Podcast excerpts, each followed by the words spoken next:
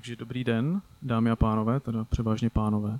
Eh, moje jméno je Ondřej Plevák, eh, jsem redaktorem webu Euraktiv.cz a vítám vás tady v Evropském domě na kulatém stole, který jsme nazvali Budoucnost platebních služeb Evropské unii. Eh, děkuji, že jste se k nám připojili přes všechny dnešní překážky, které tady v Praze jsou. Proč jsme dnes tady?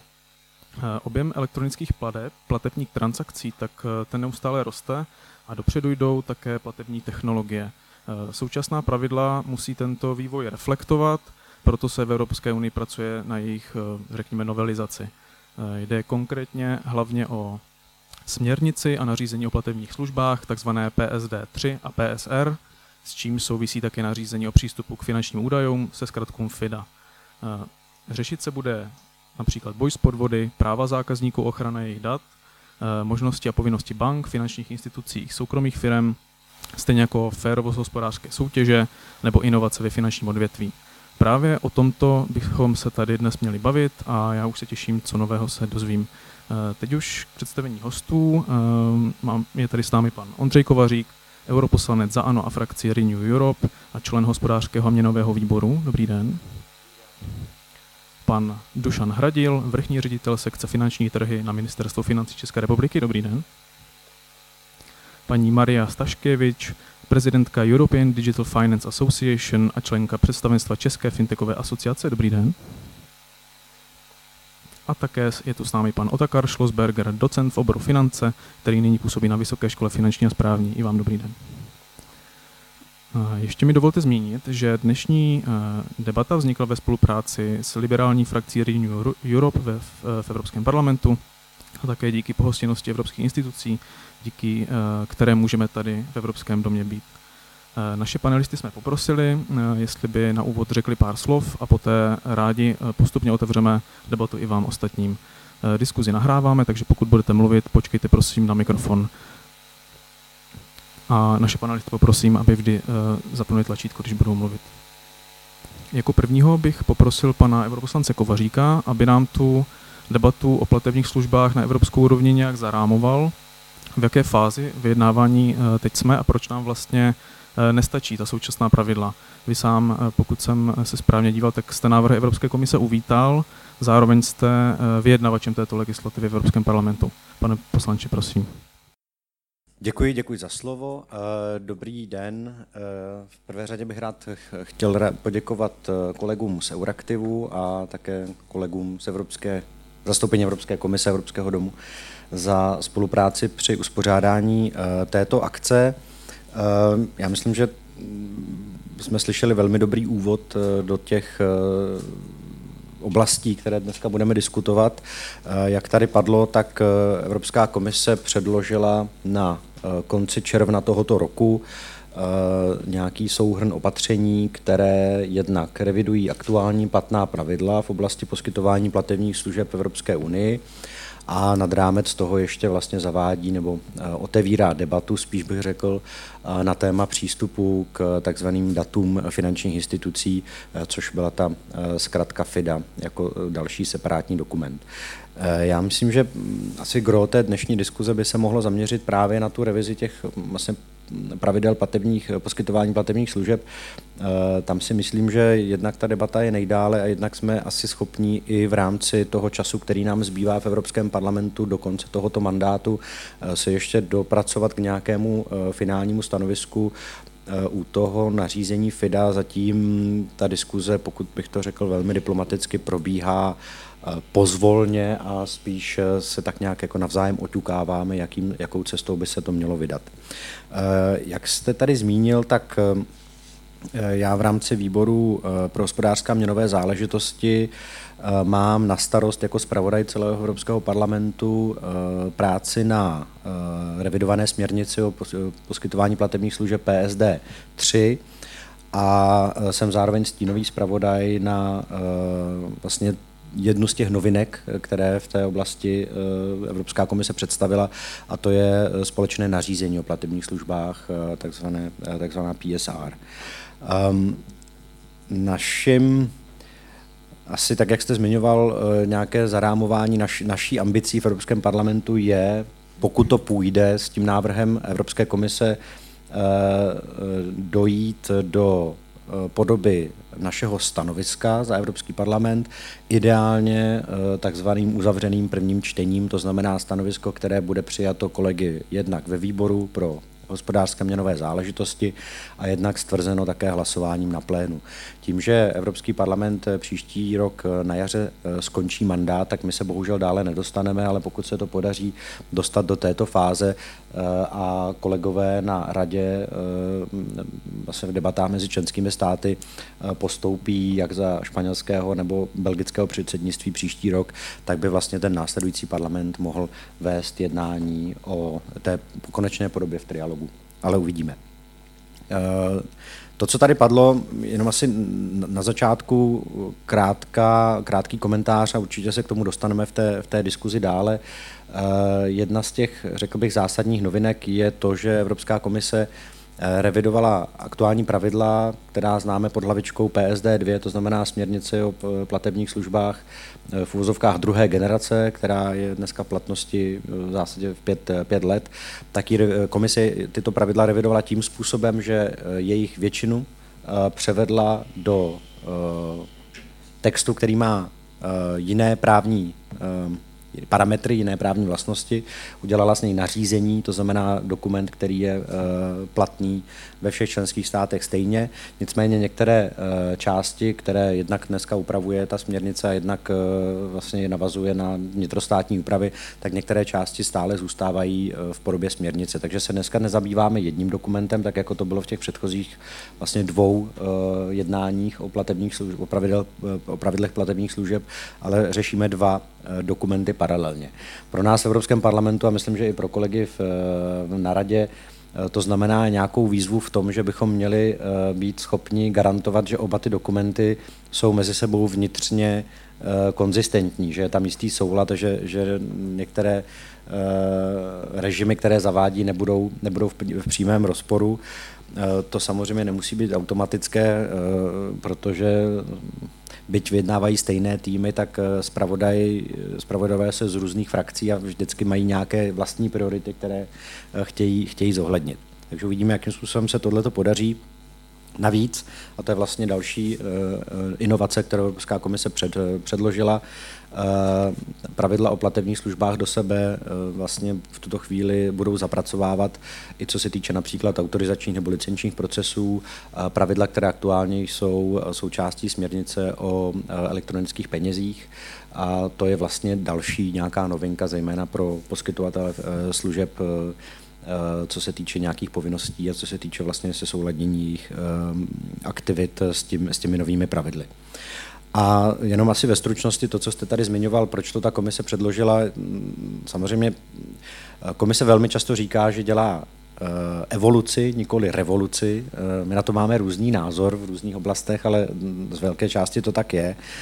Komise se snaží reagovat na nějaké nové technologické trendy, Eh, co se týče například eh, otázek eh, jednak nevím, autorizací nebo verifikací transakcí a tak podobně. Snaží se to se souladnit s tím, co se děje v otázkách například nastavení pravidel pro boj proti praní špinavých peněz, ale v neposlední řadě se snaží také bojovat a myslím, že to bude jedna z těch složitých otázek politické diskuze, jak v Evropském parlamentu, tak mezi členskými státy, vlastně nastavit nějaký efektivnější rámec pro boj uh, s podvody. Uh, to je vlastně jeden, jeden z těch, jeden z těch klíčových, no, jedno z těch klíčových opatření, na které se Evropská komise v tom, zejména v tom nařízení zaměřuje.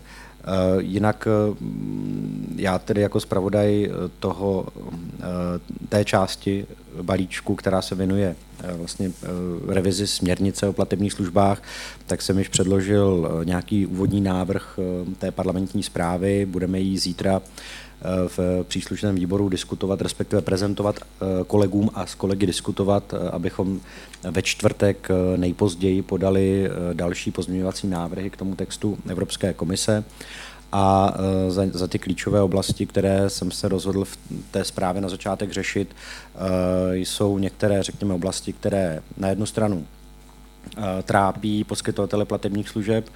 Bavíme se tam například o tom, že řekněme, těm menším poskytovatelům jsou v tuto chvíli velmi často například odepírány možnosti otevírání účtů u, u běžných bankovních institucí a tak podobně, tak to je vlastně jedna z těch oblastí, které jsme se snažili v rámci té směrnice věnovat. Další se týká otázky licenčního procesu. Evropská komise přichází s tím, že ve chvíli, kdy budou platná nová pravidla, tak i stávající poskytovatelé platebních služeb, kteří již eh, poskytují eh, služby v rámci eh, licencí, v našem případě licencí od centrální banky, tak by měli projít procesem opětné autorizace z toho titulu, aby se vlastně srovnali ty podmínky s, s tou novou legislativou, tak i na to se zaměřujeme, tak aby to vlastně bylo pokud možno pro jednak poskytovatele těch finančních služeb, ale také přímě řečeno pro toho regulátora, eh, co možná eh, nejméně zatěžující. Eh, víme i z praxe, jak dlouho některá ta řízení v České republice trvají. A pak se tam zaměřujeme na některé další dílčí detaily, které se například věnují dostupnosti hotovostních, hotovostních operací, zejména e, v oblastech, kde není dostatečná síť bankomatů, zapojení malou obchodníků a, a tak podobně. Takže to byly asi ty klíčové oblasti, které jsme e, v rámci e, toho návrhu zprávy PSD 3 předložili. Zítra je budeme prezentovat Očekávám, že potom v procesu pozměňovacích návrhů tam bude celá řada dalších oblastí, které, které budou kolegové chtít nějakým způsobem upravit a e, očekávám tedy celou řadu e, nápadů a námětů z jejich strany. Uvidíme, jak ta jednání půjdou, půjdou dále. Pokud se vše bude dít podle toho plánu, který jsme, který jsme si zatím stanovili, tak bychom se chtěli nejpozději v polovině února příštího roku dostat e, k finálnímu hlasování ve výboru o, řekněme, nějaké konsolidované podobě obou těch zpráv, to znamená jak nařízení, tak směrnice. Takže tolik asi na úvod a potom v rámci diskuze můžeme diskutovat o těch jednotlivých dílčích eh, bodech eh, toho návrhu. Děkuji. Děkuji. Jako dalšího bych poprosil pana ředitele Hradila. Rovnou doplním dotaz. Zajímalo by mě, jaký dopad měla v Česku ta zmíněná směrnice PSD2, ta současná pravidla v platebních službách, k čemu to vedlo, jak se za ty uplynulé roky, od toho roku 2017 vlastně změnilo české prostředí, jestli to můžete nějak zhrnout. Děkuji za slova, hezké odpoledne i z mé strany. Eh, já tady dnes zastupuji ministerstvo financí, čili regulátora v oblasti finančního trhu, subjektu, který zastupuje zájmy České republiky v rámci vyjednávání v Radě EU, a který potom má samozřejmě za úkol i eh, přetavit eh, tu evropskou legislativu finančního trhu potom do tuzemské právní úpravy, protože nejenom směrnice je potřeba transponovat, ale také na nařízení potřeba adaptovat tuzemský právní řád.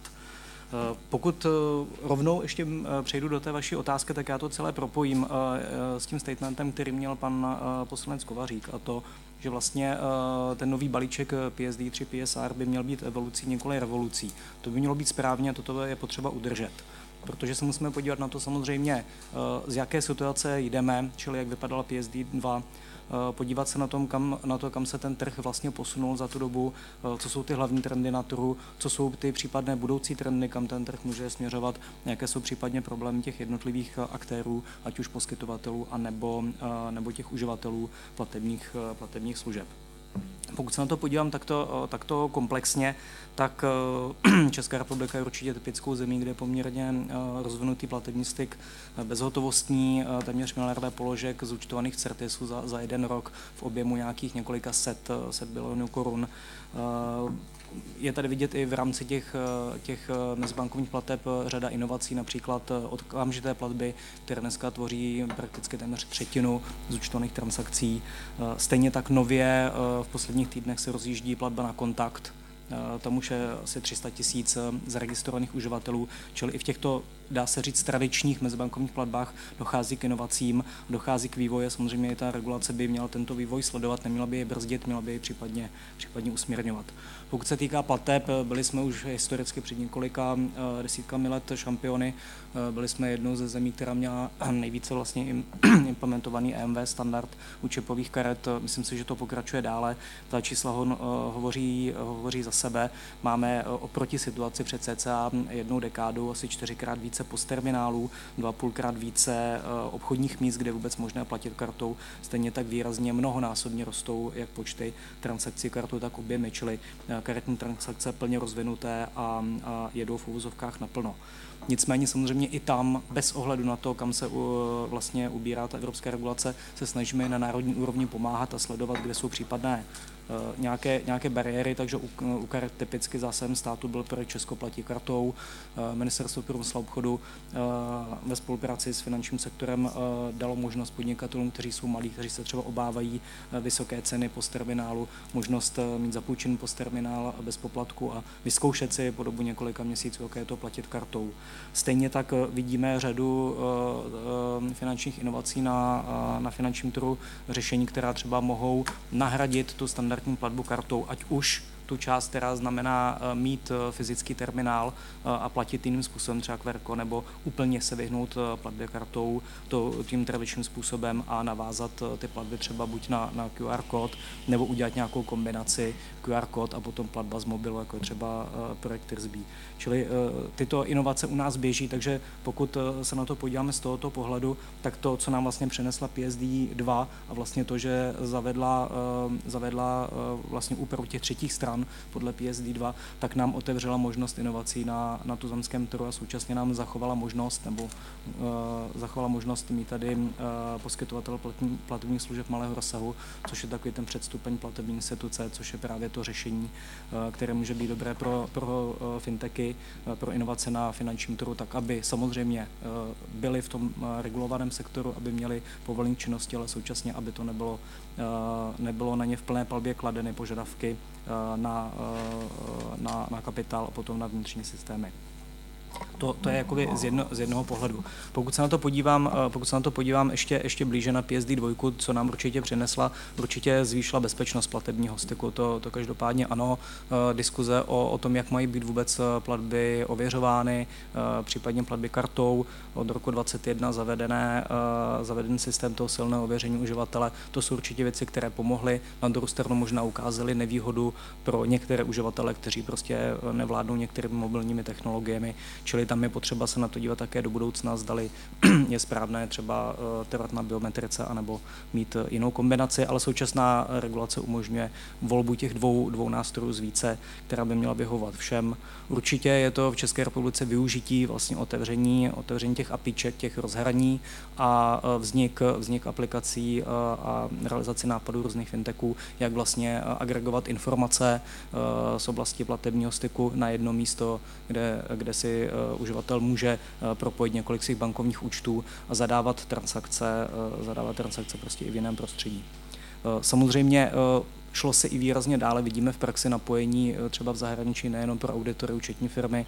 U nás je to například, eh, například Zonky, eh, která využívá toho APIčka v rámci posouzení úvěroschopnosti žadatele o úvěr, čili to je, to je další možnost.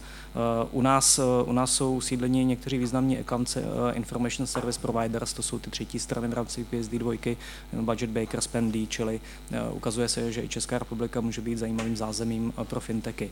Takže zhrnuli ta eh, PSD 2 za nás jako ministerstvo financí určitě je jednak posílení bezpečnosti platebního styku, otevření možností eh, inovací v oblasti platebních služeb, eh, a rozšíření té nabídky služeb pro, pro spotřebitele, pro uživatele plateb. To, to určitě ano. Samozřejmě ne, ne všechno je růžové, ne všechno se podařilo. Domníváme se, že ten potenciál těch třetích stran byl nebo mohl být viděn výrazně šířeji než je realita. Je otázkou, proč to tak je, jestli je tou překážkou to, že musí třetí strany také dodržovat AML pravidla, jestli je třeba problémem nějaké další regulatorní požadavky. U nás se často hovoří o relativně dlouhém licenčním řízení. Na druhou stranu, pokud by tady byli zástupci České národní banky, pravděpodobně by hovořili o tom, že ne všechny ty žádosti o povolení činnosti jsou kompletní, jsou, uh, uh, jsou úplné, obsahují všechny informace tak, jak by měly. Uh, asi ta pravda je vždycky někde, někde mezi tím, nicméně neznamená to, že by u nás nebyly licencovány subjekty. Máme asi 35 platebních institucí, máme okolo 50 plat, poskytovatelů platebních služeb malého rozsahu, máme tady i mané instituce, máme tři, tři povolení činnosti pro ISP, takže rozvoj, rozvoj tady je a určitě si rád potom poslechnu kolegy, zdali třeba z pohledu fintechu nebo z pohledu akademického tady vidí potenciál výrazně širší, anebo zda zase domnívají, že ten potenciál byl v České republice využit. Když se podíváme uh, trochu do budoucnosti a do toho vyjednávání právě těch nových věcí, které zmínil i pan poslanec Kovařík, to znamená jak PSD 3, nařízení PSR, tak FIDA, tedy akt, který má, má vlastně vymezit to sdílení informací z finančního světa mezi jednotlivými poskytovateli finančních služeb.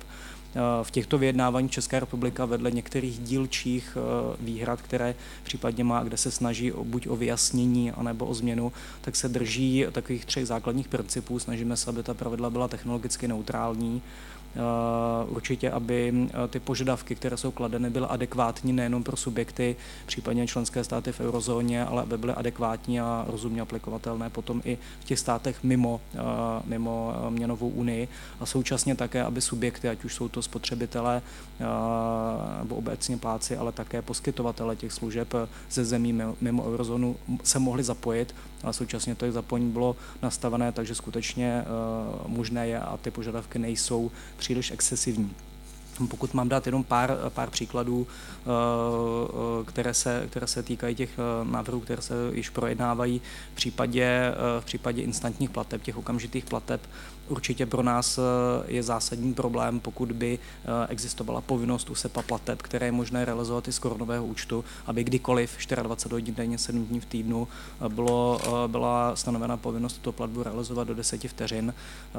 O víkendu, kdy naše subjekty nemají přístup k euro eurové likviditě eh, prakticky v neomezeném rozsahu může být velice eh, komplikované zajistit vlastně realizaci takovéto transakce. Určitě existuje nějaké nastavení přes nějaké korespondenční banky s nějakým odkladem eh, plnění, nicméně určitě to bude řešení, které bude i smluvně komplikované, bude určitě nákladné a ty náklady se vždycky ve finále projeví na bedrech toho spotřebitele, toho klienta, protože ve finále všechno platí klient.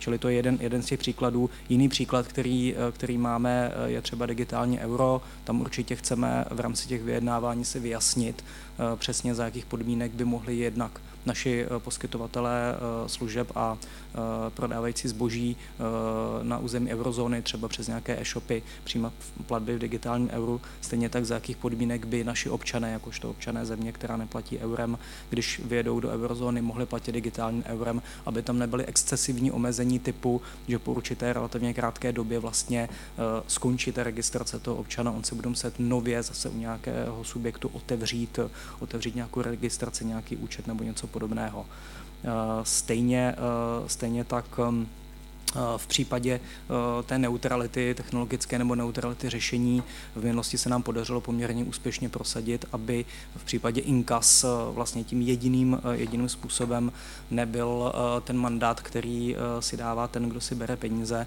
ale aby jsme mohli zachovat tu inkas, ten náš systém, kdy máme ten determined day flow, tedy ten majitel účtu, ten, kdo je plátce, vlastně dává to obecné svolení k inkasu. Ono se to potom propisuje samozřejmě do těch pravidel, a vlastně podmínek, za kterých může potom ten, ten pláce reklamovat takovéto inkaso. Čili ono to má poměrně dlouhé konsekvence, čili snažíme se tam o tu neutralitu, nejenom tu technologickou, ryze technologickou, ale tu neutralitu v podobě respektování těch národních řešení, která prostě už někde, někde přijata jsou.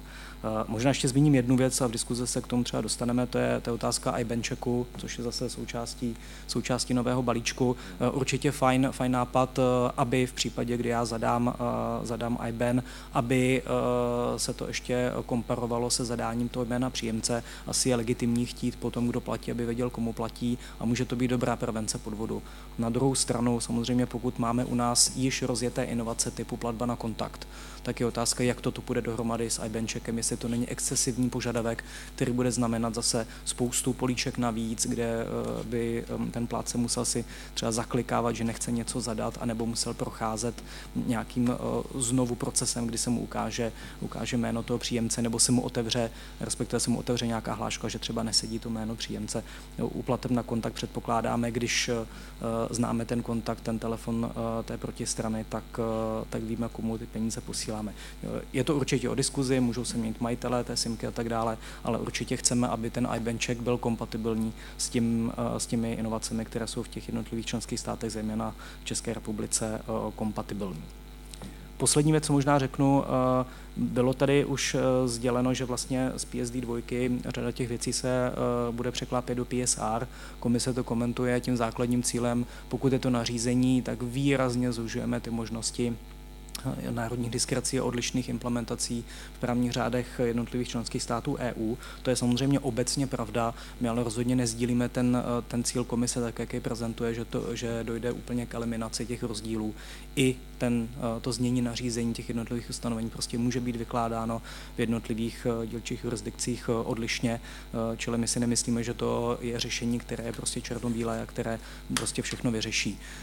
Nevýhoda samozřejmě nařízení vždycky spočívá v tom, že zmírňuje no, tomu členskému státu možnost přizpůsobit se. Není to směrnice, která udává ten směr, čili v tomto, v tomto je potřeba být opatrní, nicméně to asi ten, ten mainstream, který je obecně v regulaci finančních služeb, takže asi není překvapením, že zasáhl, zasáhl i služby platební.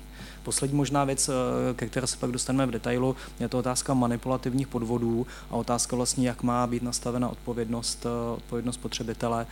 Je to v rámci té, té širší snahy komise vlastně více chránit, více chránit spotřebitele, více chránit tu stranu, která platí proti různým podvodům. Je to reakce na to, že prostě podvody se přesunuly od nějakých falešných SMS až do, do situace, kdy někdo se snaží předstírat, že je bankou, že je třeba orgánem dohledu Českou národní bankou. Teď například i na webu České národní banky si můžeme poslechnout, jak takový telefonát vypadá. To je určitě něco, co je potřeba řešit. Na druhou stranu to řešení, kdy se prakticky naplno přesouvá ta odpovědnost na poskytovatele platebních služeb, může být poměrně přísná a může výrazně za hranici toho, co by, co by nám dávalo smysl. Protože pokud by banka měla klientovi nahradit veškerou ztrátu v případě, že se klient domníval, že jedná s bankou, protože nějaká, nějaký podvodník prostě dokázal vlastně naklonovat ten web banky, aby vypadal téměř stejně, tak bez dalšího prostě je, je poměrně excesivní zásah. Tam je potřeba najít nějakou, nějakou rozumnou mez, mez uvnitř. Samozřejmě hledání té rozumné meze by mělo stále respektovat ten vývoj v členských státech, včetně třeba judikatury nebo rozhodnutí těch alternativních systémů řešení sporu, třeba finančního arbitra, pokud už si jednou tady zaužívá nějaký, nějaký výklad a je judikovan, případně podle něj rozhoduje již nějakou dobu finanční arbitr, tak samozřejmě toto by mělo být respektováno, ale samozřejmě uznávám, že to nebude jednoduché najít nějaký, nějaký průsečí. Každopádně chtěl jsem jenom zmínit, že ty manipulativní podvody je jedna z věcí, kde jsme poměrně ostražití a kde ten původní návrh nám připadá poměrně, poměrně přísný.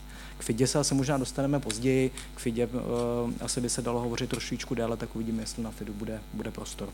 Děkuji takto za úvod a s kolegou Tomášem Nidralem, který je u nás specialistou na platební služby, a jsem rád, že mohl přijít také k našemu hranatému stolu. Jsme připraveni se bavit potom ve větší míře detailu.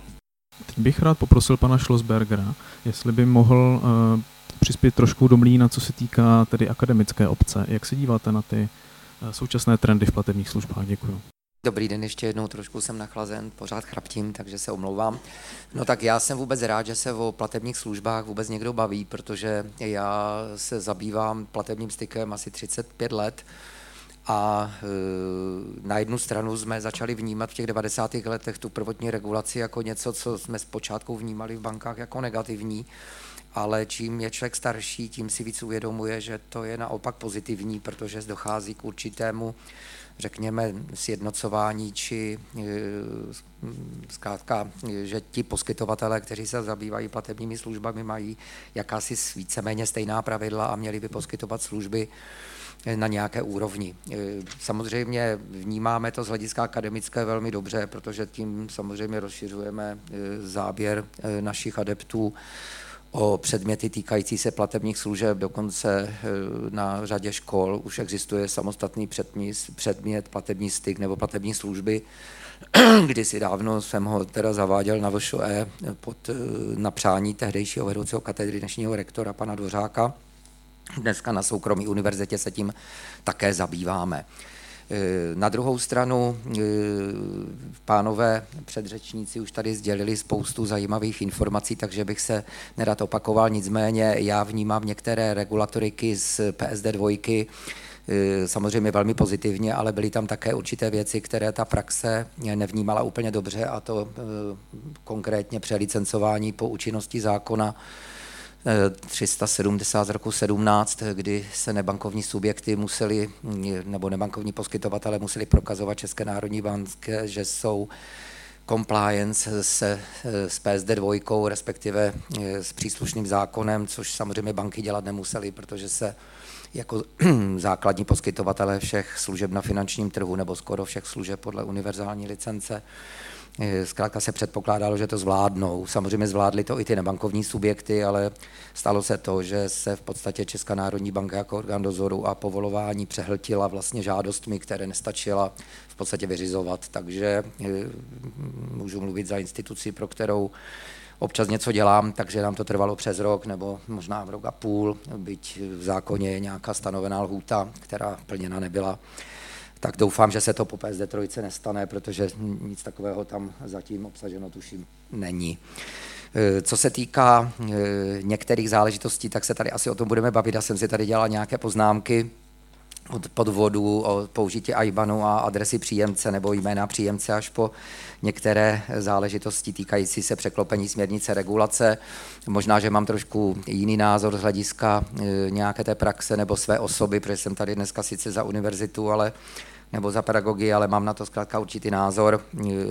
Zase nařízení z hlediska praxe jsme, eh, aspoň já vždycky tak nějak kritizoval, že hm, přece jenom máme jakési národní odlišnosti oproti jiným, ale zase na druhou stranu, když si člověk řekne, že jsem euroobčan a měl bych mít stejné služby a stejnou kvalitu na úrovni České republiky, Německa nebo Francie, tak celkem jsem přikloněn k tomu, aby Eh, nařízení, pokud možno něco sjednotilo a nezápasil jsem s čipovou kartou ve Francii, kdy mi před časem nechtěli vzít, protože neměli čipovou technologii a Česká republika v tom byla, byla opravdu na špici. Takže to už je taky pase naštěstí. No a e, ještě jsem tady měl jednu myšlenku ochrana spotřebitele. E, mluví se o ochraně spotřebitele, což je sice fajn, pan ředitel Niederle tady naznačil, že to bude nebezpečné, to, že třeba nějaké upravy, upravy budou přísné, ale bez výchovy spotřebitele v podstatě podvody budou existovat, protože ten člověk, který je zkrátka neinformovaný, se na to chytne, i když budete ve směrnicích a nařízeních psát, co chceme. Přimluvil bych se ještě, abychom zařadili i drobné podnikatele, a to opravdu živnostníky protože živnostník je v podstatě to tež, co občan. I když bohužel dneska, i když zrovna platební styk a směrnice tam malinko ty drobné podniky zahrnula a v určitých okamžicích tam jakési ochrany požívá, ale obecně bych se přimlouval za živnostníky, teď myslím ne živnostník, když má někdo 100 lidí jako zaměstnanců, ale opravdu fyzická osoba, komíník, instalatér, který dělá sám na sebe, ten opravdu nemá čas a nemá ani prostředky na to, aby si najímal profesionální firmy, které by mu některé věci vysvětlovali nebo dělali, tak abychom ho také trošku více chránili. Tak to možná na úvod za mě. Jinak já to vnímám, ale obecně velmi, velmi jako pozitivně, nejsem zásadně proti. Bych poprosil paní Staškevič, ehm, jsou ta současná eh, pravidla pro platební služby, eh, řekla byste, dostatečně dobrým katalyzátorem pro vznik nových firm a rozvoj technologií? Nastal nějaký boom po těch posledních, eh, po té poslední úpravě pravidel? Pokud ano, do jaké míry ho můžeme vlastně připsat těm pravidlům a do jaké je to samotný trh? Děkuji. Děkuji ještě jednou za pozvání, děkuji za otázku. A možná než se dostanu k odpovědi a asi se trošku budu omlouvat i kolegům, se kterými jsem už na tohleto téma mluvila dřív, ale jsem taky ráda, že spoustu z věcí, které jsme na, na setkání s ministrem financí uh, už naznačovali jak za Evropskou, tak za Českou asociaci. Tady zazněly i z úst pana vrchního ředitele, tak jsem ráda, že tady probíhá opravdu komunikace. Jenom taková, takový postesk, nevím, kolik tady z nás je dneska firem, jsou to většinou právníci, to je spíš na na nás na asociacích, aby opravdu přemlouvali firmy do zapojování se do debaty, protože je vidět, že má to smysl. Ministerstva naslouhají nás a ostatní hráče. A, ale musíme mít taky feedback o nich, takže možná jenom a prozba na právníky mezi náma, aby své klienty k tomu přemlouvali, aby opravdu hlásili ty konkrétní problémy. Teď k vaší otázce konkrétně. Um, ano, pokud se podíváme na čistě evropskou úroveň, tak uh, ten nárůst nových uh, firm nebankovních poskytovatelů finančních služeb eh, je značný. Jestli je to čist, čistě výsledek nového, no, nových zákonů PSD dvojky, eh, samozřejmě, samozřejmě vždycky otázka, ale určitě je myslím, že byl naplněn částečně cíl Evropské komise, která svými nařízenými nebo směrnicemi chce zmotivovat eh, firmy k tomu, aby poskytovaly služby založené na datech a to je možná jedna z věcí, která tady ještě nezazněla, jinak vše, všechny ostatní věci, které jsem chtěla zmínit v úvodu, už byly řečeny. Celý kontext eh, nového, eh, nového nařízení nebo toho nového balíčku vyhází z úsilí současné komise vytvořit evropské datové prostory nejenom ve finanční oblasti, ale i v dalších oblastech, jako je mobilita, energetika, telekomunikace. Je to samozřejmě, samozřejmě velmi ambiciozní plán, který uh, jenom pomalu je realizovan, nicméně Evropská komise uh, ve, ve svém přání a úsilí a, když to řeknu velmi kolokviálně, dokopat evropské firmy, aby uh, budovaly a tvořily konkurence vůči těm americkým a čínským, tak uh, právě ta eh, tvorba evropského prostoru ve financích je ten eh, jeden z těch cílů. A vedle eh, nařízení o platebních službách a FIDA v tomhle kontextu je potřeba taky změnit jednotný, jednotné místo pro, finanční, pro informace o finančních a o informaci firm o jejich financích a udržitelnosti. Má existovat jednotný eh, portál, který tyhle ty informace bude eh, shromažďovat na jednom místě. A to bude takový další bod, eh, odkud čerpat data, na, na základě kterých firmy mohou vytvářet další služby.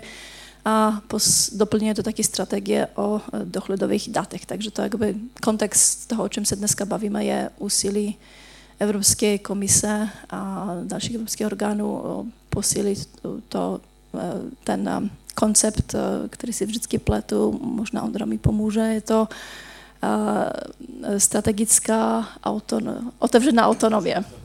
Otevřená strategická autonomie, tyhle ty tři slova nikdy nedám dohromady po sobě a jde opravdu, tak jak to čtu já, myslím, že jsem v tom sama, a přimět evropské firmy k tomu, aby stavili stali se opravdu konkurenci vůči těm americkým a čínským firmám, což je možná i taky jeden z cílů, proč součástí toho balíčku, který byl zveřejněn v, červen, v červnu, je i návrh digitálního eura, který z části, aspoň z, z, samozřejmě, ne v tak, samozřejmě ne v takové míře, ale má z části začít konkurovat platebním firmám. Takže ano, a bylo tady řečeno, je to evoluce, nikoli v revoluce, což samozřejmě ani myslím, že není možné, pokud, protože pokud bychom opravdu chtěli revoluci, tak bychom museli vymázat všechny existující platební zákony a systémy a začít všechno, všechno od nova. A což samozřejmě se nestalo a stát, stát nemůže. Komise nicméně udělala velmi důslednou, a důkladnou revizi PSD dvojky. Trvalo je to přes rok, zapojovala všechny aktéry, jak na té evropské, tak na národních úrovních.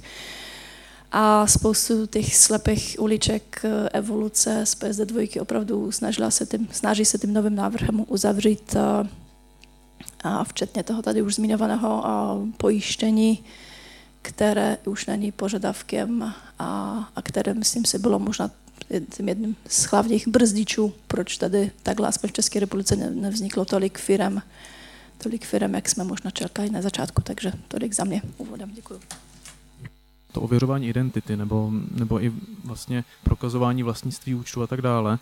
Eh, ta PSD 2 ona tam vlastně eh, zavedla to takzvané silně ově, silné ověření zákazníka. Mě by zajímalo, jak se tady díváte na, na, to, eh, na ty dopady, jaké pozitivní, případně problematické dopady to mělo a kam to může být vlastně dál posunuto, protože komise říká, že chce zmodernizovat tyto, tyto nástroje, tyto postupy, Eh, že chce například eh, v tom svém prostředí eh, zjednodušit i přístup do elektronického bankovního systému nebo do bankovnictví. Je potřeba tam podle vás nastavovat pravidla? Nezvládne to jenom konkurence mezi, mezi těmi finančními institucemi? Co myslíte? Kdo se toho chce ujmout? Já vždycky, když nikdo nemá diskusi, tak já vždycky mě něco napadne.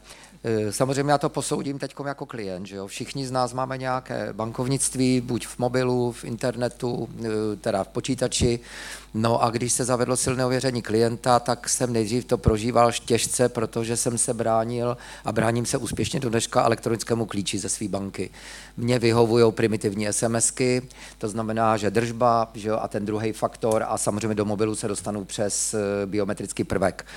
Pokud se vymyslí něco ještě sofistikovanějšího, co neodbourá v podstatě tu bezpečnost, že ten na tom druhém konci jsem já, Eh, tak to přivítám jednoznačně. V tuto chvíli jako uživatel musím říct, že to, co se mi předestírá z bank, a samozřejmě museli to převzít celé eh, všichni třeba internetoví obchodníci, protože než já zaplatím, tak se to musí propojit do nějaké aplikace, která mě silně uvěří, že opravdu tu transakci, kterou provádím na tom internetovém obchodě, jsem já tak mě to vyhovuje. Ale je otázkou, jestli samozřejmě může existovat něco ještě dokonalejšího, což mě v tuto chvíli třeba nenapadne, tak bych to asi přivítal ale důležitá je, že musím vlastně klienta nejenom identifikovat, ale já ho vlastně musím hlavně autentizovat, protože my jsme vždycky v teorii rozeznávali autentizaci klienta, což je vlastně možnost ověřit, že ten na tom konci je ten správný a teprve přesto se dostáváme k té identifikaci, když říkáme, ano, tam je ten Schlossberger a je to v podstatě on,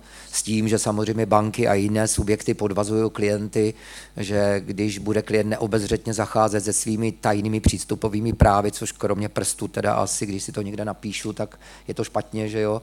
Ten prst mi nikdo neodnese, nebo ten obličej taky ne, když je to založeno na Face ID tak to asi ano, ale jinak, když se vymyslí ještě něco sofistikovanějšího, proč ne? V 90. letech jsme si to nedovedli představit, když přišla jedna společnost na v takzvaných FIBEXech neboli bankovních veletrzích ještě v Brně, že se budeme identifikovat přes prst, tak jsme už viděli, jak řežou lidi ty prsty, těm různým jiným klientům, aby je okradli, tak to samozřejmě nenastalo. To jsem rád za to. Jenom uh, velice, velice ve stručnosti, um, myslím, že ty uživatelské zkušenosti máme hodně všichni podobné. Uh, když, když vyšlo to, to, ten konkrétní předpis EBA, tak uh, myslím, že hodně lidí uh, zjistilo, že se jim ta eh, situace zkomplikuje. Dneska asi ta zpětná vazba minimálně z toho i z toho průzkumu, který dělala Evropská komise v rámci konzultace před eh, přijetím toho balíčku, vyplývá, že teda ta, ten silnější uh, autentifikační proces přispěl k redukci uh, podvodů v rámci uh, platebního styku. Uh, samozřejmě částečně také, protože některé platby se prostě neprovedly vzhledem k tomu, že, ten, že to nastavení bylo poměrně uh, složité. A cílem je jako do toho možná vnést nějaká, nějaká nová pravidla, nejenom samozřejmě využívat nové technologie, možná i takové, které zatím ještě nejsme schopni úplně, úplně dohlednout, ale možná nastavit nějaký v úvozovkách benchmark pro to, jaká, jaká garance by měla být z hlediska ověřování identity a autentifikace toho uh, daného uživatele. Jestli je nutné takovou, takové ověřování vlastně dělat při každé jedné transakci. Jestli skutečně třeba nestačí ve chvíli, kdy se člověk naloguje do nějakého systému, tak vlastně v rámci toho už podstupovat dále. Um, a také, já to tady zmiňoval pan vrchní ředitel, já si myslím, že to je velmi důležité, protože vlastně ehm, my tak nějak jako diskutujeme o tom, jak to má e, zjednodušit a e, vlastně zabránit podvodu v rámci elektronických pladeb, ale ono se jak si ukazuje, že je také řada klientů, kteří vůbec zdaleka nemají přístup k tomu, aby měli například chytré telefony nebo jiná zařízení. Eh, které jim umožňují hodinky a další, které jim umožňují vykonat ty platby. a dostávají se do velmi svízelné situace často, jakým způsobem postupovat. Takže myslím, že ta revize těch pravidel by měla jako sledovat tu oblast, řekněme, uživatelské přívětivosti, možnost otevření nějaký otevřenosti dalších technologií, Eh, možná právě i dalších biometrických prvků například, ale zároveň mít eh, na paměti to, že eh, pokud stanovíme nějaké principy, nějaké garance, nějaké záruky, které chceme, aby ten daný proces splňoval, takže k tomu budou mít i přístup i ti, kteří nejsou ochotní nebo schopni využívat digitální technologie té, ten nejmodernější úrovně. Já myslím, že jako už samo o sobě to bude dost složitý úkol, ale byla by škoda se o to nepokusit.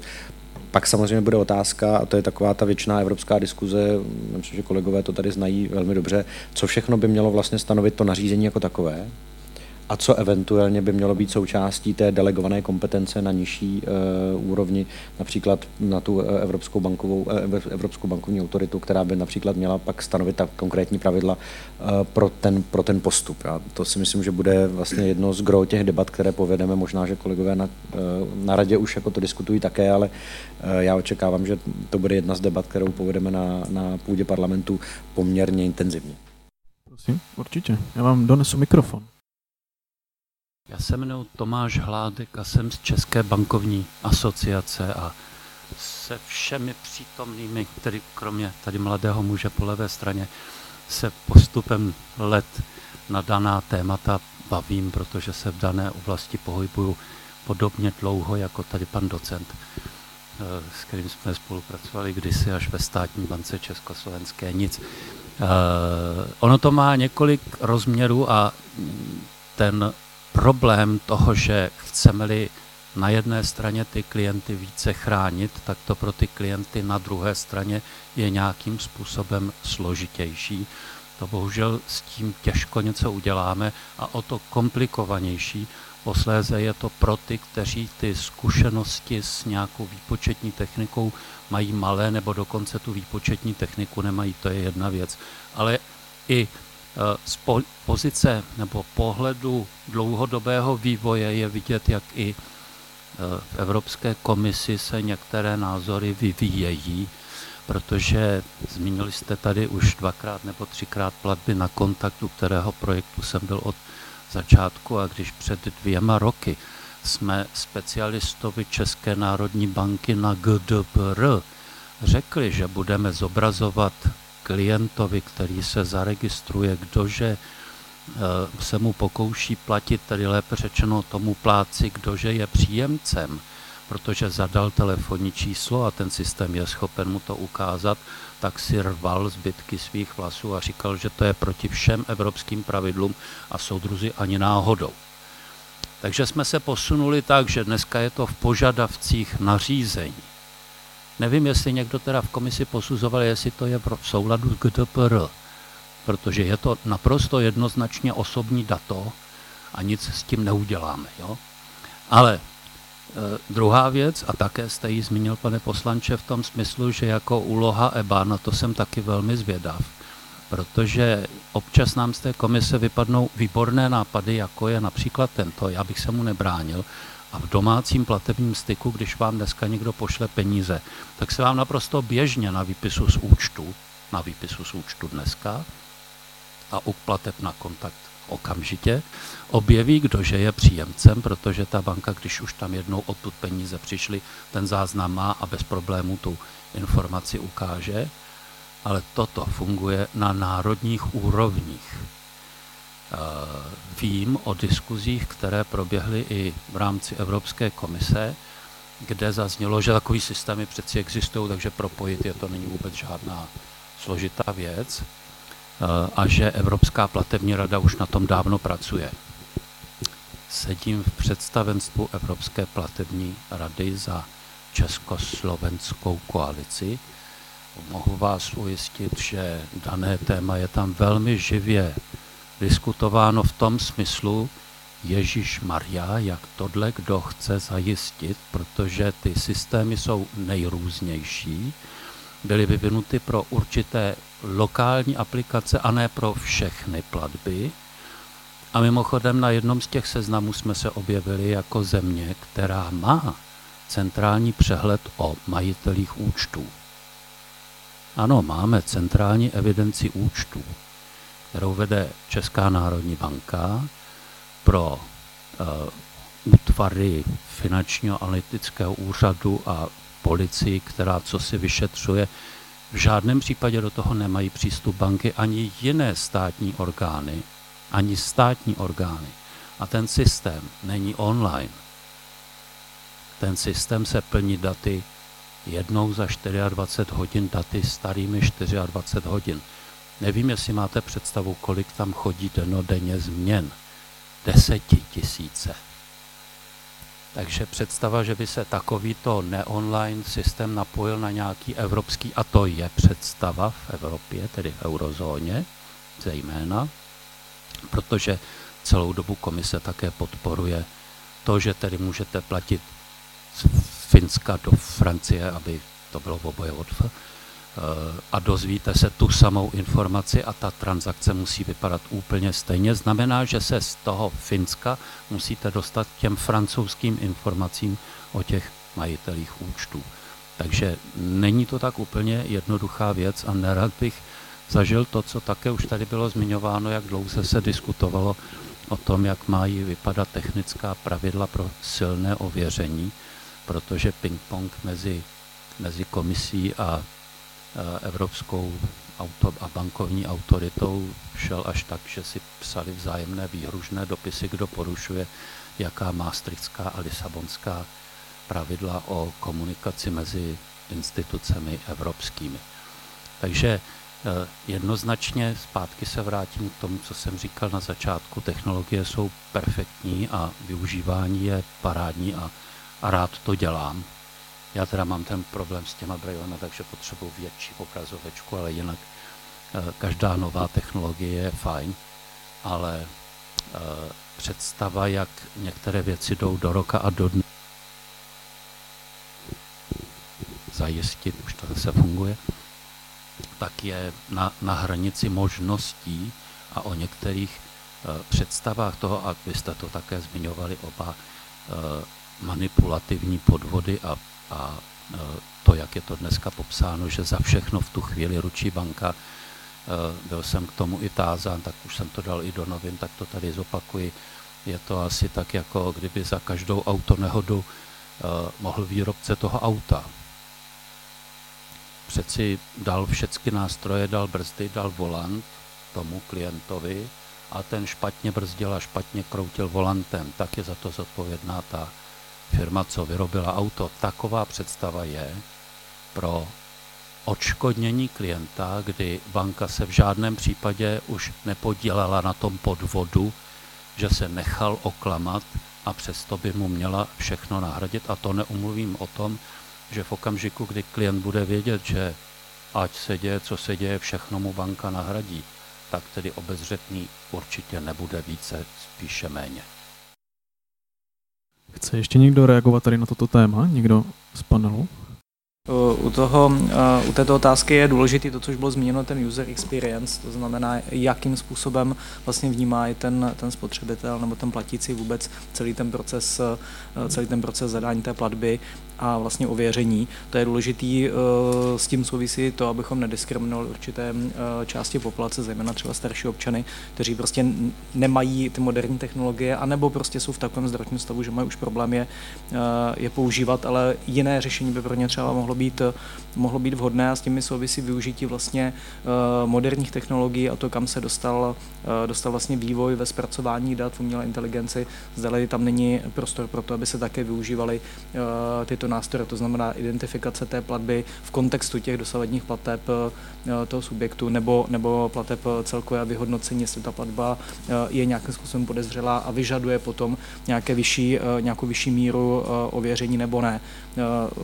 Naražíme na to, co říkal pan europoslanec Kovařík, samozřejmě od nějakého limitu nebo od nějakého počtu transakcí, každá pátá, každá desátá alespoň, nebo transakce nad nějaký limit, nebo v kombinaci prostě s vyhodnocením rizikovosti té transakce použitím třeba eh, dalších dat eh, z minulosti, tak to může být eh, prostě taky cesta, cesta ku předu. Vytáhnout to každopádně, ale samozřejmě ta ochrana toho spotřebitele nemá jít do toho extrému, že mu úplně vlastně znechutíme realizaci těch plateb tím, že těch požadavků bude tolik, že prostě nebude, nebude chtít platit. Ale musíme ho do určité míry chránit a pokud tady vidíme nějaký trend nových podvodů, tak se prostě na ně nějakým způsobem reagovat musí. Nevím, jestli úplně to přirovnání s tím, že by výrobce ručil za všechny autonehody. Mě to trošičku ještě evokuje jiné srovnání, to jako kdyby výrobce eh, prostě ručil za veškeré poškození auta tím, že si tam člověk eh, prostě nechá namontovat díl, který není originální a stačilo pouze to, že ta, ta etiketa na tom dílu byla velice podobná, těžko rozeznatelná od etikety e, prostě toho výrobce. Tam asi těžko chtít po výrobcovi za tohle to ručil. Stejně tak prostě banka, pokud e, e, nastane situace, že prostě někdo udělá perfektní kopii nebo se kopii toho webu nebo, nebo jiného rozhraní, tak prostě tam je potřeba najít rozumnou hranici, nikoli říkat, že je to jedna, že to je černobílé. Paní Staškevič? Ano, já jsem v té souvislosti chtěla zmínit dvě věci. Jednak eh, součástí nařízení je zmínka o tom, že budou existovat další RTS, eh, regulatorní technické standardy na eh, posílení monitoringu transakcí, které právě zmiňují ty data, o kterých jste zmiňovali, pane řediteli, data týkající se hování a okolností provádění pladeb. To jsou ty data, které právě lze analyzovat strojově, o tom, jestli je to ta stejná IP adresa, kterou používáte, stejná, stejné zařízení a, a tak dále. Takže technologie bude už i z, z principu toho nařízení využívána asi více a otázka, jak dlouho budeme schopni dostat správné RTS od EBA. A druhá věc, jelikož se to obecně zodpovědnost rozšiřuje i na některé třetí strany v této souvislosti, tak tady je asi opět výzva všem eh, finančním institucím na, na z, eh, zrychlení a zesílení vzdělávání uživatelů, protože to je jedna věc, kterou lze v této souvislosti udělat. Ale ano, děje, děje se to, ale je to neustále nedostatečné. Pan Kovařík chtěl něco doplnit. Já jenom jsem chtěl rychle, rychle zareagovat eh, na tu poznámku ohledně GDPR.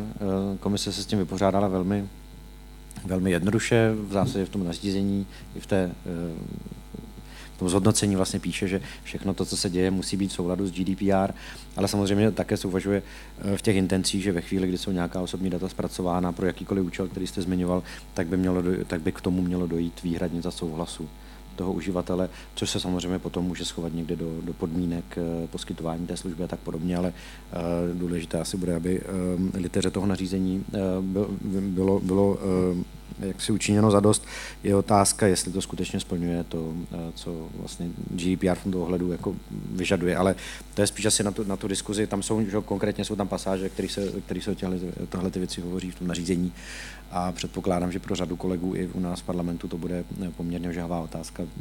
Víte sami, že pro e, celou řadu poslanců je právě otázka osobních data ta klíčová. Jenom jestli můžu stručně k tomu, k tomu podvodu, ale možná se k tomu ještě dostaneme. E, to, co tady bylo zmíněno ohledně nějakých sledování vzorců chování toho uživatele z hlediska transakcí a tak dál, já si myslím, že to je cesta dopředu, ale také varuju, že to nemá úplně u všech kolegů poslanců eh, pozitivní odezvu. To je to znova o tom, že prostě do jaké míry si necháme, jak si technologií zkoumat to, Eh, jak, jak působíme, chováme se na internetu, jsou prostě lidé u nás v Evropském parlamentu. Já se k ním neřadím, ale eh, ten, ten eh, názor beru v potaz, kterým se to velmi nelíbí. Takže ty diskuze může být ještě, ještě složité, ale obecně u těch podvodů já myslím, že komise sama řekla otevřeně několikrát veřejně, že to, co vlastně navrhli do toho nařízení, to znamená ta, ta uh, maximální odpovědnost uh, finančních institucí, je z jejich pohledu v podstatě jako iniciace nějaké diskuze. Já jsem na to, na to argumentoval tím, že si nemyslím, že uh, návrh evropského zákona je dobrý prostředek, jak iniciovat diskuzi. Komise to bere, ale každopádně už je to tam. A komise je, je podle sebe otevřená jakýmkoliv způsobům řešení. Viděli jsme, že zpravodaj, kolega polský Marek Velka, který řeší eh, nařízení, tak se samozřejmě snaží eh, ještě jakoby hledat další možnosti, jak rozšířit tu odpovědnost. například na společnosti, které poskytují telekomunikační služby ve chvíli, kdy se například jedná o zneužití telefonních čísel nebo dokonce mm, telefonních linek přímo daných, daných finančních institucí. Ale já si myslím, že obecně ta cesta ještě může jít dále. My máme například eh, schváleno v platnosti nařízení takzvaných, a je to akt o digitálních službách, který vlastně stanovuje povinnosti poskytovatelů online eh, služeb, právě i s ohledem na to, jakým způsobem jsou eh, nastaveny například záruky proti jednak například prodeji nějakých nekalých obchodních praktik, prodej zboží, které nesplňuje nějaké podmínky, nebo, nebo poskytování služeb, které není v souladu s evropským právem. A já si myslím, že bychom měli hledat i možnosti, jak právě propojit uh, ta ustanovení, řekněme, nějaké obecné legislativy s tím, co se týká uh, legislativy platebních služeb. Nejsem si jist, zdali nařízením o platebních službách jsme schopni poskyt, eh, jak si postihnout veškerý uh, online nebo případně telekomunikační podvod, nebo telekomunikační podvodná chování Eh, která mají dopad právě do, eh, do poskytování platebních služeb. Myslím si, že na to máme ještě i další možnosti a měli bychom být schopni je plně využít. A zatím se mi zdá, že komise to tak nedělá a že se spíš snaží si tu práci v uvozovkách zjednodušit tím, že v uvozovkách hodí odpovědnost na, na jeden subjekt. Eh, ten argument, že ve chvíli, kdy ta plná odpovědnost bude na bankách a banky z toho důvodu se budou sami snažit tomu, tomu podvodu předcházet, si myslím, že je do jisté míry zavádějící. Dotaz? To bude možná spíše konstatování pro ty, kdo mě neznají, Lukáš Vacek, zástupce finančního arbitra. Jeden postřeh statistický, finanční arbitr řeší spory už od začátku své činnosti z oblasti eh, platebního styku. Za loňský rok oproti předloňskému roku došlo ke zdvojnásobení počtu návrhů, bylo to ze 200 na 400 právě v oblasti poskytování platebních služeb a byly to především, skoro bych řekl, výlučně právě spory týkající se podvodů v oblasti platebního styku. Tady se nám vlastně ty návrhy přesunuly z nějakých ztracených karet a výběru z bankomatu do všech variant vishingu, phishingu, smishingu a nevím jakých všech eh, dalších eh, ishingů. Eh, proto z naší zkušenosti do určité míry chápeme a vítáme ten článek 59, který tam zavádí odpovědnost i za ty autorizované platební transakce, protože to byl problém předchozí úpravy, že v zásadě byl nějaký režim s konceptem hrubé nedbalosti a podobně na neautorizované platební transakce, ale vlastně na autorizované platební transakce, tam, kde byl zmanipulovaný ten sám klient, tam jsme byli v nějakém možná obecném režimu soukromého práva, odpovědnosti za škodu, něčeho takového, ale vlastně neměli jsme žádnou úpravu v oblasti platebního styku a ta úprava tam chybí. Proto jestli EK říká, že tohle je první vlaštovka, že jsme to tam napsali tak, jak jsme to tam napsali, tak za nás to vítáme.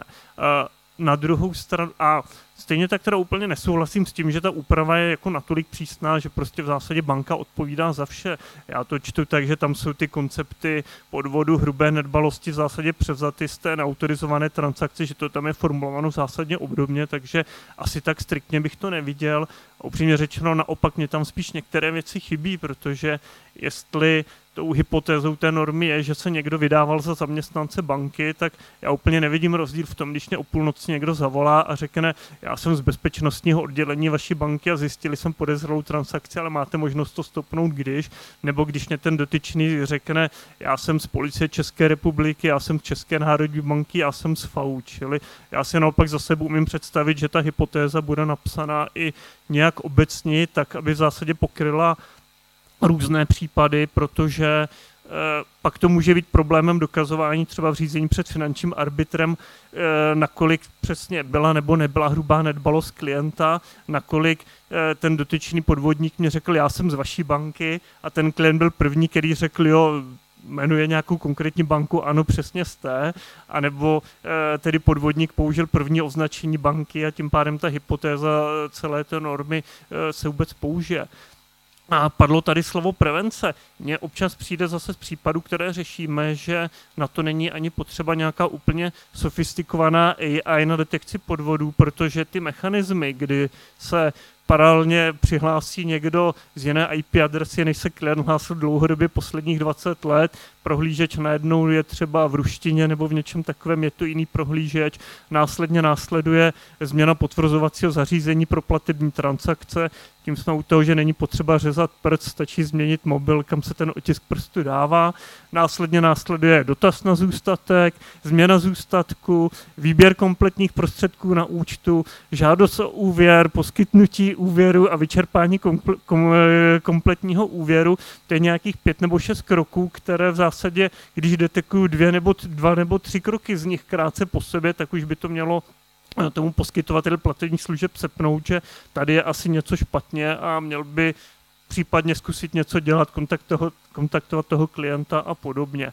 A poslední potřeba, který jsem chtěl mít ještě, a to je zase o tom, jak jde evropská úprava proti sobě, nebo kde vlastně nevíme, co je pro spotřebitele nejlepší, a to je to už zmiňované nařízení o instantních platbách, kdy na jednu stranu se tváříme, že pro spotřebitele je nejlepší do vteřiny zaplatím do celého světa, nejsem ani vteřinu v prodlení a podobně. Na druhou stranu v okamžiku, kdy je to tohle, tak se tím jako hodně zúže prostor pro jakékoliv detekce podvodů, stopnutí podvodů, odložení platby, případně vyřešení s klientem, opravdu to provádíte vy, neprovádíte vy, je to nějaký podvodník, takže v tomhle je vlastně ten přístup trošku ambivalentní nebo dvojsečný, kde jakoby vlastně nevíme, co je pro toho spotřebitel to nejlepší a jdeme proti sobě. Díky. Eh, chce ještě někdo reagovat tady na, na toto téma? Pokud ne, tak eh, můžeme se posunout dále. Eh, a, pardon, jsem si vás nevšiml, musíte mávat víc vehementně. Tak za mě také dobrý den. Jak už bylo řečeno, jmenuji se Tomáš Nídrle, jsem z Ministerstva financí a vlastně věnuju se teďka vyjednávání jednak nařízení PSR, toho návrhu i, i směrové směrnice. Možná budu reagovat na to, co bylo řečeno zástupcem finančního arbitra. Ono možná dobré si uvědomit vlastně, jak ty manipulativní podvody jsou v návrhu regulovány, protože určitě vítáme to, že se nějakým způsobem zakotví povinnost monitoringu transakcí, byť v realitě banky prostě zavedly, to není jako úplně novum. To znamená, bude tady jakási prevenční povinnost, kterou pokud vím, tak stejně je i v, jako v rozhodovací praxi dovozována. To také si myslím, že jako v pořádku. Na druhou stranu je trošku zvláštní jako v platební směrnici nebo nařízení regulovat to, když banka udělá přesně to, co po ní chce klient, to znamená převede peníze tam, kam jí klient řekl, že má převést a pak, když se teda zjistí, že klient vlastně chtěl převést i nám, tak to zaplatí banka. Tak v tom jako vidím trošku ten, ten rozpor. To znamená, ta cesta, jak tohle ten problém řešit, tak souhlasím, že je třeba ho řešit, ale domnívám se, že je lepší přes jakousi prevenční povinnost. To, co tady opět zmiňoval zástupce finančního arbitra, eh, jsou tady nějaké podezřelé transakce, jiná IP adresa, jiný jazyk prohlížeče a podobně.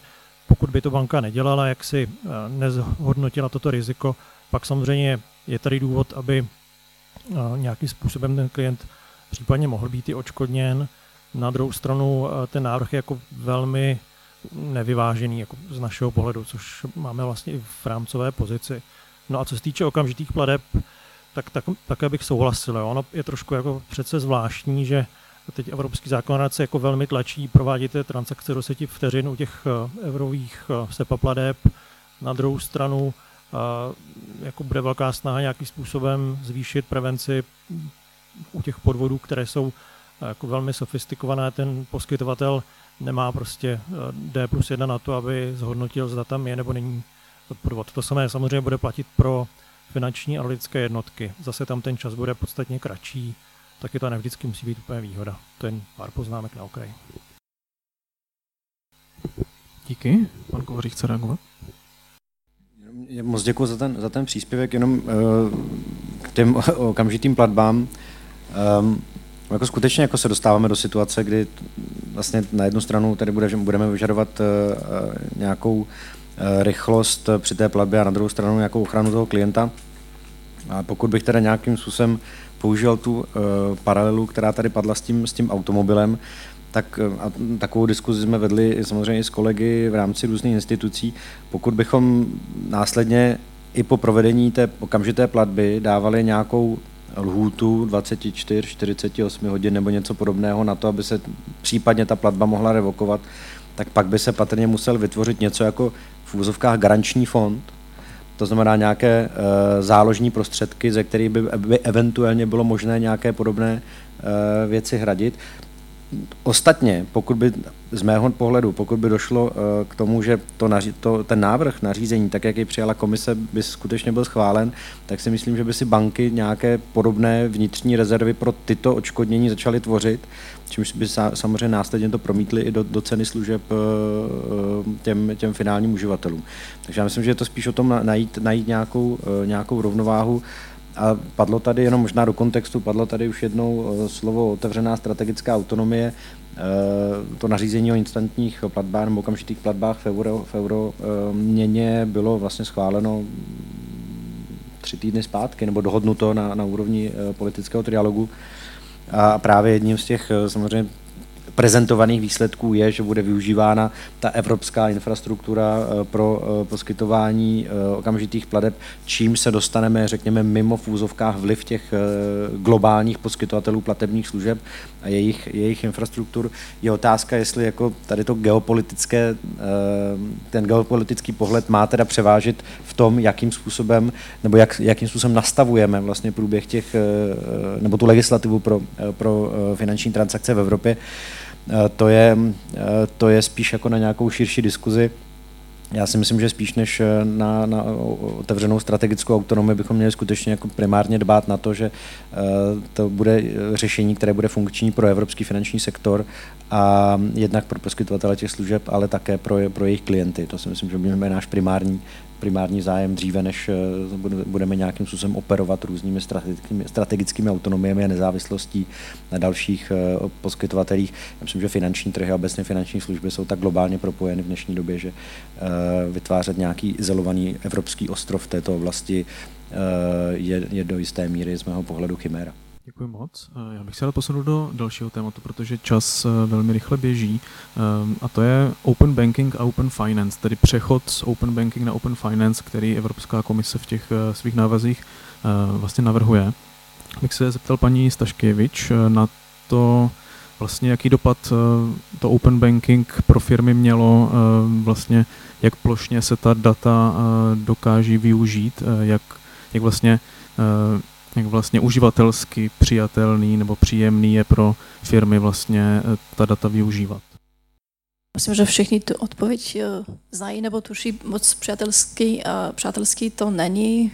Kdyby tak bylo, tak bychom měli tady mm, tisíce nebo desítky tisíc, teď myslím na evropském trhu nových firm a všichni známe ty hlavní důvody, mm, chybějící jednotné API, které snad asi nikdy nevzniknou, protože právě máme evoluci, ne revoluci a chybí tu, tu nutnost mít uh, pojištění, které jsem, které jsem zmiňovala už předtím. A já v té souvislosti bych zmínila jednu věc, která je z části srozumitelná, proč komise takhle postupuje, ale z, z pohledu trhu neúplně logická. A to, že v přístup k údajům o platebních službách je zdarma pro třetí strany, aspoň ten základní. A co se týče přístupu k údajům, k jiným, jiným finančním údajům, ten už v rámci FIDA bude spoplatněn. Takže tady máme jakousi filozofickou diskrepanci mezi tím, za co třetí strany eh, budou platit, nebo měly by platit a za co ne. A dokonce eh, nové eh, nařízení o platebních službách počítají s tím, že budou existovat prémiové služby, za které se taky bude platit a třeba ty služby, eh, které dneska třetí strany, ty, ty údaje, které, ke kterým dneska třetí strany můžou přistupovat, eh, nebo transakce, které můžou realizovat zdarma jako v opakovatel, opakovatelné služby, eh, opakovatelné platby, tak budou součástí těch prémiových, takže budou spoplatněny. Takže tady asi chápeme, proč no, ten hlavní argument komise je, potřebujeme zmotivovat eh, banky, aby vytvářely kvalitné eh, eh, rozchrání, skrz které třetí strany se k těm datům dostanou. Právě proto ten přístup musí být spoplatněn, ale z druhé strany není to úplně logické, proč k některým datům se dostáváme zdarma a k některým ne. A to musí to hlavní téma, které bude složité a které u kterého, které může způsobit to, že se budeme v souvislosti s FIDA eh, cítit, jako bychom prožívali deževy, je to, že FIDA počítá s data sharing schemes, jakými, jakými, jakými si schématy sdělení dat, které má vytvořit trh. A není jasné řečeno, kolik, jaké jsou přesně podmínky těch schématů. Takže z největší pravděpodobnosti těch schématů vznikne několik desítek nebo stovek. Eh, a teď otázka, jestli jenom pro jeden sektor v rámci jednoho členského státu, nebo jich bude, budou, hm, nechci přehánět, ale opravdu desítky tisíc eh, na celém evropském trhu. Takže opět eh, z pohledu třetí strany, která se bude muset stát součástí a všech těch, všech těch datových schématů, aby získala přístup k údajům, to bude obrovský náklad, tím pádem nové služby vůbec nemusí vzniknout tak rychle, jak by si to přála jako Evropská komise. Je to potenciální spoplatnění těch dat? Pan Hradil. No, je, to, je to součástí z pohledu uh, ministerstva financí v souladu se schválenou rámcovou pozicí. Je to jedna z věcí, která nám uh, dává smysl, která by tam měla být zachována, je důležitá. Ale samozřejmě uh, ta úhrada těch nákladů nebo ta, ta úplata by měla být samozřejmě přiměřená. Jo, ale jako já tam vnímám i ten fakt, že vlastně uh, zatímco v PSD dvojce to bylo velice úzké, šlo o data uh, v souvislosti s platebními službami, tady ta FIDA to výrazně, ale velice výrazně rozšiřuje, čili bavíme se o výrazně větším balíku dat pro velké množství subjektů. Tam ty náklady mohou být poměrně velké, takže to pojetí je úplně, úplně jiné. Budou tam, jak zmínila Mary Saskevič, prostě dohody vlastně i na, na národní úrovni, uh, ohledně toho sdílení samozřejmě bude tam nějaká, nějaká úplata. Za nás, za nás to smysl dává, protože samozřejmě je otázka, eh, jakým kanálem ty náklady potom skončí na bedrech toho spotřebitele nebo toho klienta, protože ten vždycky všechno zaplatí. Je otázka, jestli je správné, aby to zaplatil jako součást nějaké služby, která nově bude nabízena, která bude využívat eh, tato sdílená data, anebo zdali je správné, aby to nesl v nákladech té služby, která je spojená s tím vlastně prvotním zpracovatelem těch osobních údajů, ten, který vlastně ty údaje potom dále, eh, dále eh, poskytuje těm dalším. Jo. Já si myslím, že to první je asi správnější. Eh, za nás teda tento koncept vůbec jako spravedlivého, spravedlivé úhrady těch nákladů nebo nějaké spravedlivé úplaty s tím spojená, spojené je, je jedna klíčová věc, druhá klíčová věc je samozřejmě ochrana těch osobních údajů, to znamená eh, ta, ta garance, že to bude samozřejmě v souladu s GDPR a že to bude dostatečně odolné vůči, vůči zneužití, tedy že ty subjekty budou plnit ty požadavky, které plynou z DORA, čili bude tam ta, ta digitální technologická odolnost. A třetí věc, která s tím spojená, to bylo zmíněno už na začátku, samozřejmě vždycky na začátku musí být ten subjekt údajů, který dává ten souhlas. S tím je samozřejmě propojené i to, že tam bude ten dashboard, v rámci kterého ten subjekt údajů na tom dashboardu uvidí, které všechny souhlasy dal se kterými údaji. Čili toto bude mít lépe pod kontrolou, bude moci potom ty souhlasy samozřejmě e, průběžně odvolávat. Takže to, to jsou takové ty klíčové kon, e, koncepty za nás, které v té FIDě jsou. Na druhou stranu samozřejmě bude to věc velká, vyžádá si to poměrně hodně času, takže my jsme stejně jako asi ve všech návrzích velice kritičtí stran vlastně timingu a délky toho období, které je pro jedna členské státy na, na implementaci těch požadavků a potom na trh, aby se přizpůsobil. To by tam určitě mělo být další, prostě tu FIDu vnímáme jako daleko větší změnu než eh, zavedení apíček eh, v PSD 2. Pan Schlossberger chce na to reagovat. Tak já mám takový názor, že jakmile by měl něco platit o spotřebitel, tak on to platit nebude chtít samozřejmě, protože si čtěte třeba server bankovní poplatky a tam by se ček dočet, nebo když ještě dělali ty soutěže ne, o nejabsurdnější poplatek, tak tam vycházely poplatky, které pro nás jako lidi z bank tak úplně absurdní nepřipadaly.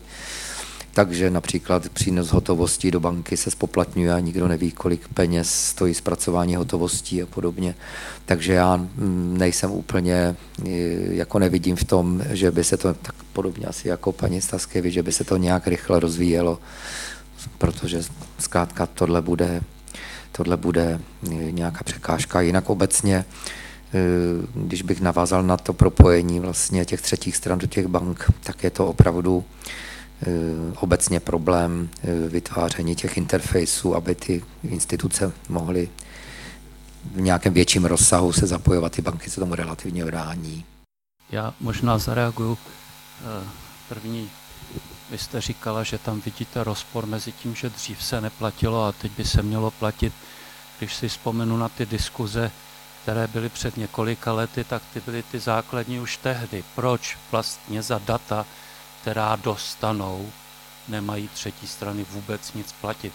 Na druhou stranu já bych řekl, že největší problém, který vznikl při celé tvorbě byly, a vy jste to zmiňovala, nevzniklo jedno standardní evropské, panevropské API a nevznikl nějaký set informací přesných, protože ano, bylo řečeno, že jsou to data z platebního styku a teprve v průběhu let se některé věci krystalizovaly a nebyly tak úplně jednoduché, čili eh, ten, ten vývoj nějakým způsobem dál šel, ale řekl bych, že právě by to měla být i určit, byl měl být i určitý návod, jak ty věci co nejlépe specifikovat, by právě k těm problémům, kde je hranice toho či onoho, jakých dat, jakého rozsahu, tak eh, jak má nějakým způsobem vypadat ten popis, to bych řekl, že tady na začátku velmi chybělo.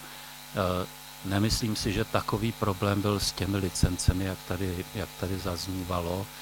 Eh, nakonec my jsme byli spíše normální zemí v uvozovkách, protože byly i evropské země, kde nevznikla žádná třetí strana.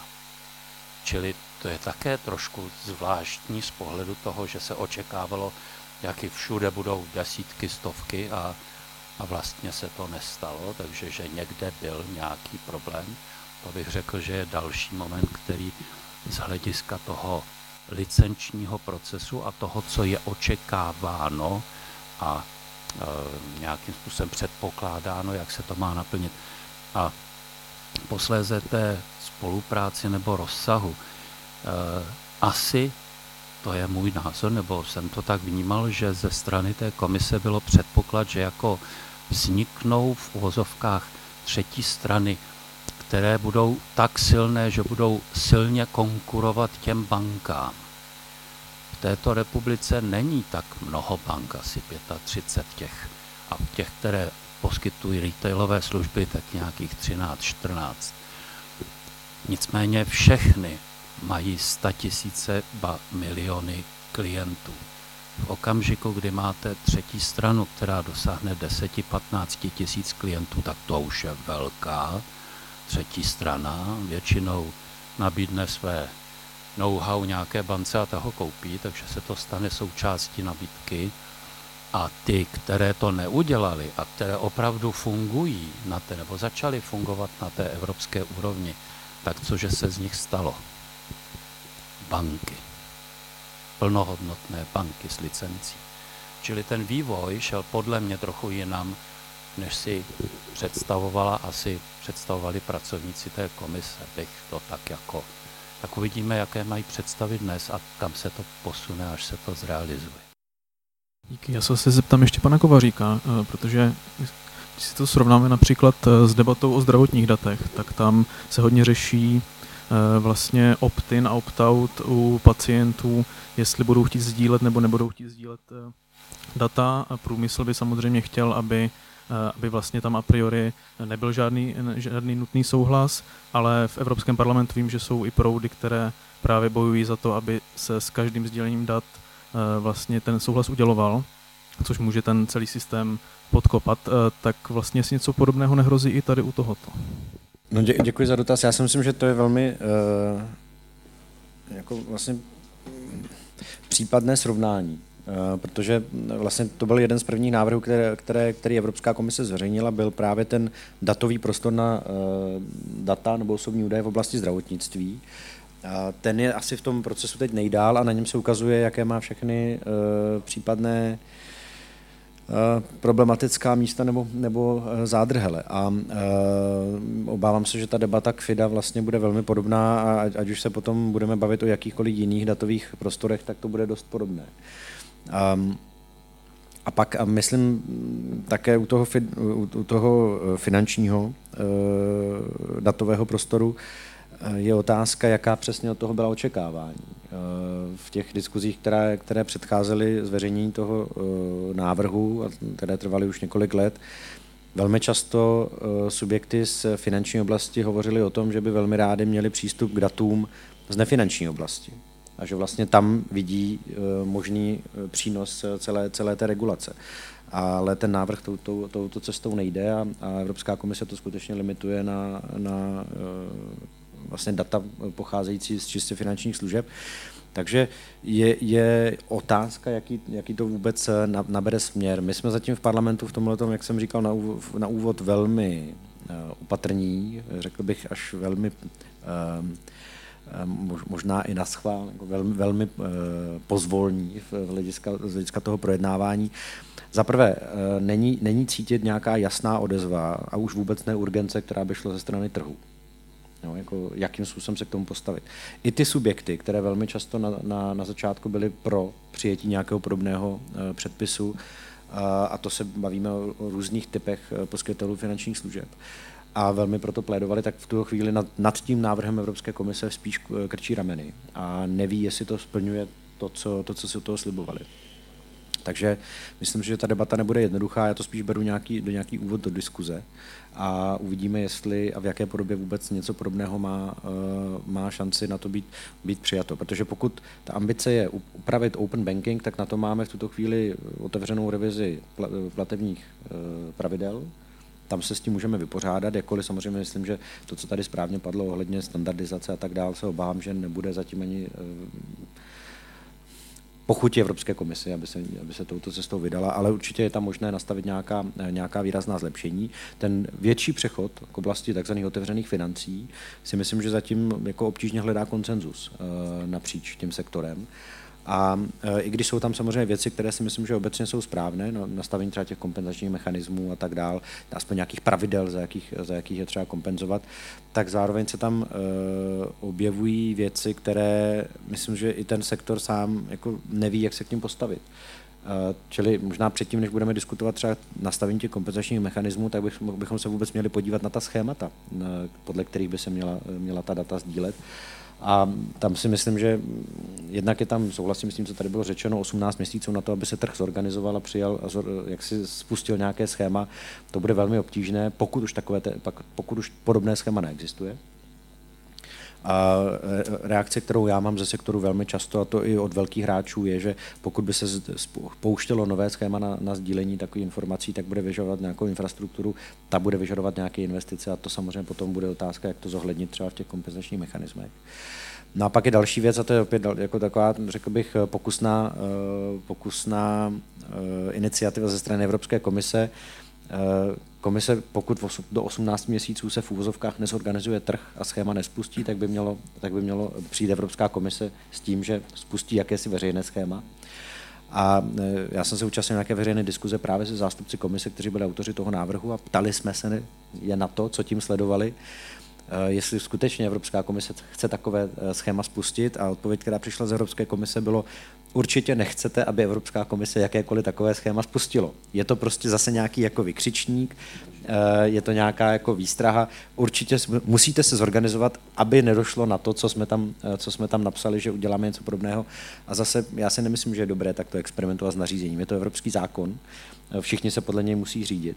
A pokud je to zase nějaký jenom jako testovací balónek, který Evropská komise vypouští, tak to Eh, tak to není v pořádku a Evropská komise sama na to podle mě není připravena, aby něco podobného spustila. Takže já si myslím, že zatím v tuto chvíli je tam víc eh, otázek než odpovědí a je tam eh, hodně otázek právě v tom vlastně elementárním nastavení toho, toho datového prostoru, který by, v rámci kterého by se ta data měla, měla vyměňovat.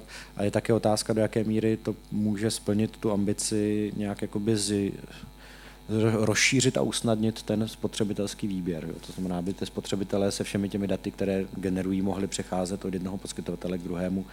Nevím, jestli, jestli zatím, tak jak ten eh, návrh je předložený, jestli vlastně tuhle tu ambici by, eh, by, by splňoval. Takže já bych čekal spíš jako delší diskuzi a je otázka vůbec, kam, eh, kam se v té diskuzi dobereme zatím eh, ne, nemám nějaké místo, č, jako kterého se chytit, kudy by se vlastně ta diskuze mohla, mohla ubírat, jak v parlamentu, tak, eh, tak v rámci sektoru, tak třeba i mezi, mezi členskými státy. Díky. Máme prostor pro úplně poslední dotaz či komentář. Velice stručně k tomu, co eh, pan europoslanec teď zmínil. Eh, ono často ta diskuze je jednodušší a je rychlejší, když je market driven.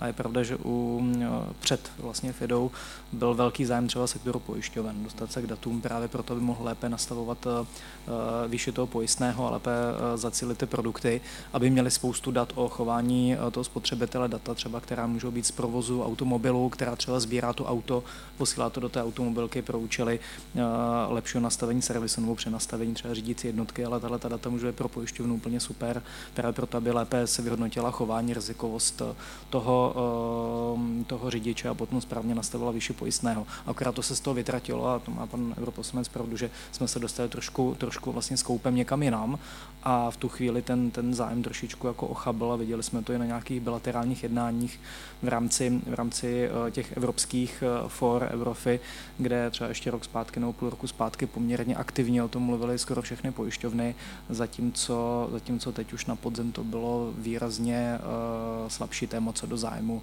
uh, těchto subjektů, tak uh, já jsem z nich trošičku možná cítil taky, taky lehké zklamání, ale uvidíme. Uh, je to prostě k diskuzi, uh, asi to není něco, co se rychle uzavře, uh, bude trvat velice dlouhou dobu a hlavně uh, ono, to, co bylo zmíněno, ten takzvaný strašák ze strany komise, když se prostě do 18 měsíců nedohodnete na tom schématu sdílení dat, včetně kompenzace, tak vám něco uh, vytvoříme a nařídíme my, je sice fajn na druhou stranu, aby se skutečně nestalo, že komise bude muset něco takového udělat a neskončí to ještě hůře, protože pokud nebude zájem na úrovni trhu se dohodnout, protože vlastně eh, ta data budou uh, takového typu a sdílená mezi takovými subjekty, které vlastně o to úplně tolik nestojí, no tak potom samozřejmě toto hrozí a můžeme skončit někde úplně jinde, než kde jsme chtěli, takže tam rozhodně sdílím názor pana europoslance, že s nařízením by si komise hrát neměla v tomto smyslu. Já tady ukončuji dnešní debatu. Děkuji vám moc za účast. Děkuji panu Kovaříkovi, panu Hradělovi, panu Schlossbergerovi a paní Staškevič. A také děkuji vám, že jste byli aktivní a zapojovali, zapojovali jste se do debaty. Díky moc a hezký zbytek dne.